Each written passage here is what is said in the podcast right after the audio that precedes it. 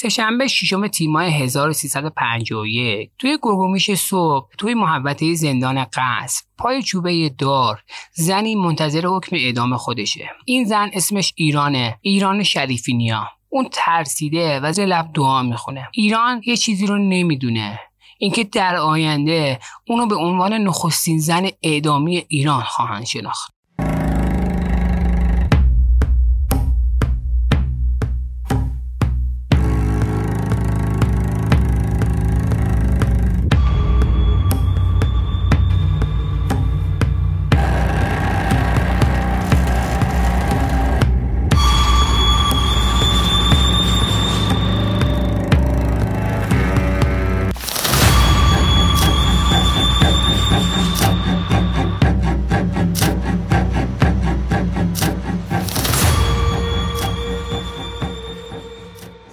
منصور پارسو هستم و این چهارمین اپیزود رادیو ماموته. دوستان عزیزم، یک نکته رو دوست داشتم باهاتون در میون بذارم. من تا الان هرچی اپیزود درست کرده بودم با هندزفری این کار انجام دادم و این اولین اپیزودی هستش که میکروفون دارم و خیلی خوشحالم که کیفیت کارم بالا رفته. تصمیم دارم که اپیزودهای قبلی من با, با میکروفون ضبط کنم و اگه که دوست داشتین و خواستین که دوباره اپیزودهای قبلی رو گوش کنیم کیفیت کارش بالا باشه. خیلی ممنون که با من همراه هستین و امیدوارم تا آخر این اپیزود هم همراه من باشین.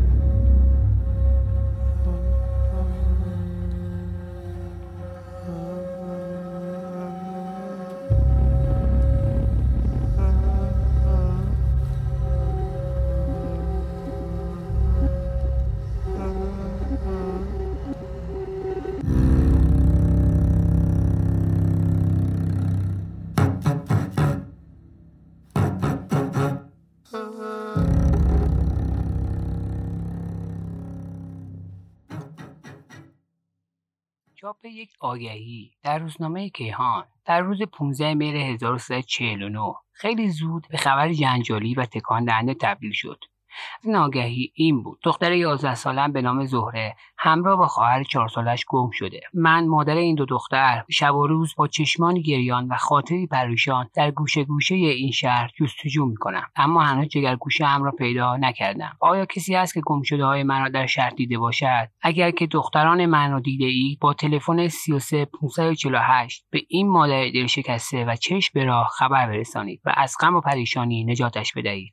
مادر جگر سوخته حاجیه. یک روز پس از چاپ این آگهی، یک کارگر شهرداری که مشغول تمیز کردن خیابانی در کرج بود، جسد دختر بچه خردسالی رو پیدا کرد که داخل جوی آب رها شده بود. جسد متعلق به فاطمه، یکی از دو خواهر گم شده بود و پزشکی قانونی در همان روز اعلام کرد دختر چهار ساله بر اثر خفگی جان خود را از دست داده است. با کشف جسد فاطمه، شهربانی که تا آن زمان موضوع ناپدید شدن دو دختر را جدی نمی‌گرفت، تحقیقات را برای پیدا کردن خواهر بزرگتر و دستگیری قاتل یا قاتلین آغاز کرد. نخستین سرنخ این جنایت تکان دهنده رو حاجی، مادر دو خواهر، در اختیار ماموران شهربانی قرار داد. او گفت شوهرش زن دیگری به نام ایران داشت که به صورت موقت با او ازدواج کرده بود و سال گذشته از او جدا شده بود، اما سایه ایران همواره زندگی آنها را تهدید می‌کرد. به این ترتیب و طبیعتاً نام ایران شریفی در لیست سیاه قرار گرفت، اما هیچ رد پایی از او وجود نداشت. ماموران شهربانی با توجه به اینکه جسد فاطمه در خیابانی در نزدیکی جاده چالوس پیدا شده بود،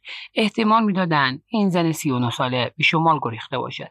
شهربانی در شرایطی در جستجوی ایران بود که هیچ کس نمیدانست چه بر سر زهره آمده و چه سرنوشتی در انتظار اوست. در همین شرایط ناگهان مردی جوان با مراجعه به اداره شهربانی کرج اطلاعات تازه رو در اختیار ماموران قرار داد. او حرفایش رو اینگونه آغاز کرد: من ایران شریفینیا را میشناسم. او شب قتل فاطمه در خانه من بود. این مرد که خود را بهمن مینامید، روی یکی از تپه‌های نزدیک کرج در خانه‌ای از خشت و گل زندگی می‌کرد. او به ماموران شهربانی گفت شب حادثه در حالی که دو دختر بچه همراه ایران بود به خانه من آمد. او زن سابق دایی من بود. به همین خاطر وقتی از من خواست شب را در منزل بمانم مخالفتی نکردم. آن دو دختر مرتب گریه می‌کردند و سراغ مادرشان را می‌گرفتند، اما من دخالتی نکردم. تا که سحرگاه ایران به من گفت حال یکی از بچه‌ها خیلی بد است، برای همین به همراه او به سرعت به طرف بیمارستان کمالی به راه افتادیم.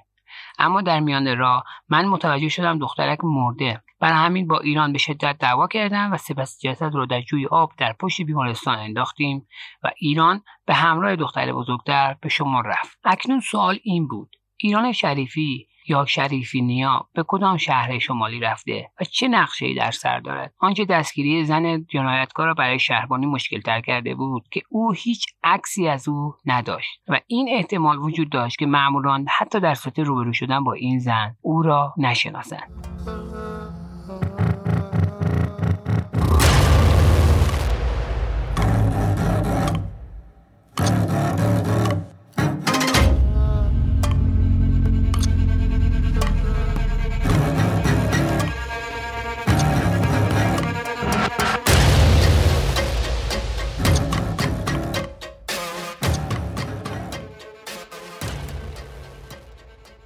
زنی سی و نه ساله با سابقه بیماری روانی، سفید روی، بلند قامت، نسبتاً چاق، با موهای سیاه و فر و چشمایی به رنگ سبز روشن. این تمام اطلاعاتی بود که شهربانی از ایران شریفینیا در اختیار داشت و نداشتن سرنخ کافی سبب شد تا این زن بتواند به راحتی خود را پنهان کند، تا اینکه بالاخره تماسی تلفنی زنی ناشناس با گروه حوادث کیهان ماموران در یک قدمی ایران قرار داد. زن در تماس با روزنامه کیهان به خبرنگار پرونده ایران شریفینیا اطلاع داد که زن جنایتکار به تهران بازگشته و با او قرار ملاقات دارد. پس از این تماس ماموران کلانتری تجهیز در جریان قرار گرفتند، اما موضوع جدی نگرفتند و به گمان اینکه زن ناشناس یک مدام تلفنی است به محل قرار نرفتند.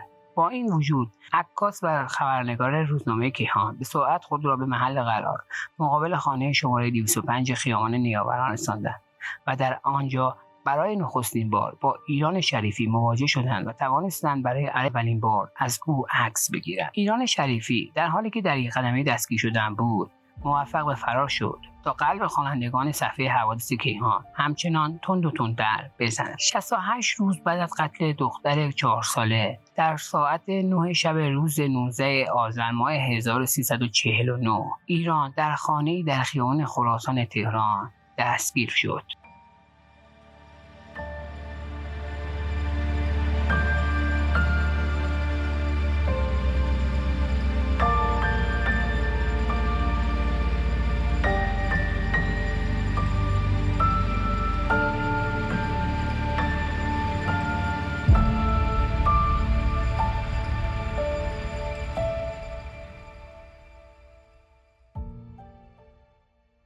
انتقام و حسادت ترجمند حرفای ایران برای توضیح انگیزه هایش برای این کار بود. ایران در بازجویی‌هایش گفت: من دو بار شوهر کردم. شوهر اولم ماشالله خان بود. زندگی خوبی داشتیم تا اینکه سر و کله رمضان پیدا شد. رمضان دوست شوهرم بود.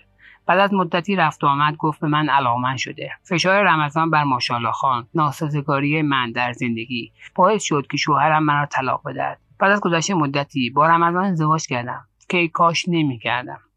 تا قبل از ازدواج رمضان به من وعده و وعید میداد که خوشبختت میکنم و زن اولم را طلاق میدهم، اما من گول خورده بودم. او هیچ کدوم از قولهایش را عمل نکرد. منم برای انتقام گرفتن از او و زنش دخترهایش را دزدیدم. همه این حرفا شاید توجیه بود برای اعمال ایران، اما هیچ یک از جملات نشانی از این نداشت تا بگوید که زهره کجاست و چه میکند. ایران پس از انتقال به شهربانی برای بازجویی عاقبت مهر سکوتش را شکست و درباره قتل فاطمه گفت: فاطمه را من نکشتم، خودش مرد. چند روز بعد از بردن آنها فاطمه مریض شد و تب کرد. تبش اینقدر بالا بود که جانش را گرفت. من همچون ترسیده بودم و نمیخواستن لو برم جسد رو داخل آب انداختم و بعد از ترس از اینکه رمضان من رو پیدا نکند با زهره به بندر انزلی رفت. از اینجا به بعد مسیر تحقیقات برای پیدا کردن ردی از زهره به بندر انزلی کشیده شد. تحقیقات محلی ثابت کرد که ایران و زهره بعد از رسیدن به بندر انزلی در یک خانه اجاره‌ای چند روزی زندگی کرد. صاحبخانه بود که ردی از زهره نشان داد. مرد صاحبخانه گفت: آن روز دیدم که ایران به همراه یک دختر به دنبال جایی برای ماندن است. او به من گفت که آدرس شوهرش به همراه دخترش کرده. به خاطر همین از من خواست تا جایی برای ماندن به آنها بدهم. من هم قبول کردم. چند روز بعد دوستم که عکس ایران رو در روزنامه دیده بود او را شناخت. وقتی برای جواب کردن ایران به خانه رفتم دیدم که دخترش در خانه نیست. به او گفتم که میدانم اون واقعا چه کسی است و زهره دختر واقعی او نیست. ایران اول گریه کرد اما بعد عصبانی شد و به من گفت که زهره را کشته و در یک چایی همان حوالی انداخته است. من را تهدید کرد که چیزی نگویم چون که پایم به خاطر پناه دادن به آنها گیر است. از اینجا به بعد گفته‌های ضد و نقیض ایران دیگه کمکی به اون نمی‌کنه. تنها کاری که اون میتوانست انجام داد نشان دادن چایی بود که زهره رو در آن انداخته بود. کمی آن طرفتر از خانه‌ای که ایران در آن زندگی می‌کرد چایی بود که زهره در آن غرق شده بود. پانصد متر آن جلوتر از جایی که چاه بود جسد زهره در عمق نیم متری زمین کشف شد. شکستگی مچ دست زهره نشان از آن داشت که هنگام سقوط در چاه دستش شکسته و به خاطر خفگی جان خود را از دست داده بود. پیدا شدن جسد زهره لب‌های ایران را باز کرد. او به سختی از میان حقیقت‌های گریه‌اش درباره چگونه کشتن زهره گفت. بعد از مرگ فاطمه عذاب وجدان یک لحظه هم من را رها نمی‌کرد. بعد از اینکه فهمیدم عکسم در روزنامه‌ها چاپ شده و پلیس به دنبال من است، تصمیم گرفتم خودم و زهره را بکشم. زهره من را دوست داشت و به هم و به من اعتماد کرده بود. به خاطر همین هر کاری از او می‌خواستم انجام می‌داد. آن روز هم او را به کنار چاه بردم و داخل چاه انداختم اما نتوانستم خودم به داخل چاه پرت کنم. وقتی مرد صاحب خانه فهمید که زهره را کشتم به من کمک کرد. جنازه را از چاه بیرون آوردیم و دفن کردیم. دستگیری ایران و اعترافات او موجی را به راه انداخت که تا قبل از آن بی‌سابقه بود. تجمع مردمی که می‌خواستند برخورد قانونی با ایران بشود موجب شد تا ایران به عنوان اولین زن در محکمه قضایی حاضر و محاکمه شود. شهریور سال هزار و سیصد و پنجاه اولین جلسه دادگاه محاکمه جنجالی ایران شریفینیا بود. ایران در جلسات محاکمه حرفای تازه‌ای برای گفتن نداشت جز آن که ابراز پشیمانی کند. اون روز دادگاه گفت مقصر اصلی رمضان پدر زهره و فاطمه است که من را وادار به این کار کرد. من زنی صفاک و سنگدل نبودم. فقط قصدم این بود که رمضان طعم جدایی از بچه‌هایش را بچشد.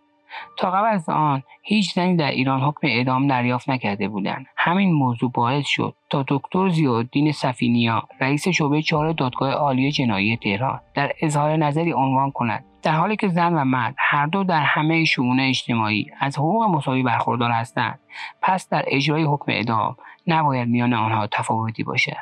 تنها موردی که به عنوان استثنا در ماده چهل و شش قانون مجازات عمومی مطرح این مطرح شده است این است که زن نباید اعدام شود مگر اینکه حکم دادگاه برای ارتکاب قتل عمد باشد که ایران شریفینیا دو فقره قتل عمد مرتکب شده است. با توجه به محتویات پرونده پنج قاضی حکم اعدام ایران شریفینیا را صادر کردند. پس از صدور حکم تلاش‌های زیادی شد تا ایران بخشیده شود اما با نتیجه نگرفتن هیچ یک از آنها عاقبت ایران در تاریخ ششم تیر ماه هزار و سیصد و پنجاه و یک لقب اولین زن اعدامی ایران را از آن خودش کرد و به طبق وصیت خودش جسدش در قم دفن شد.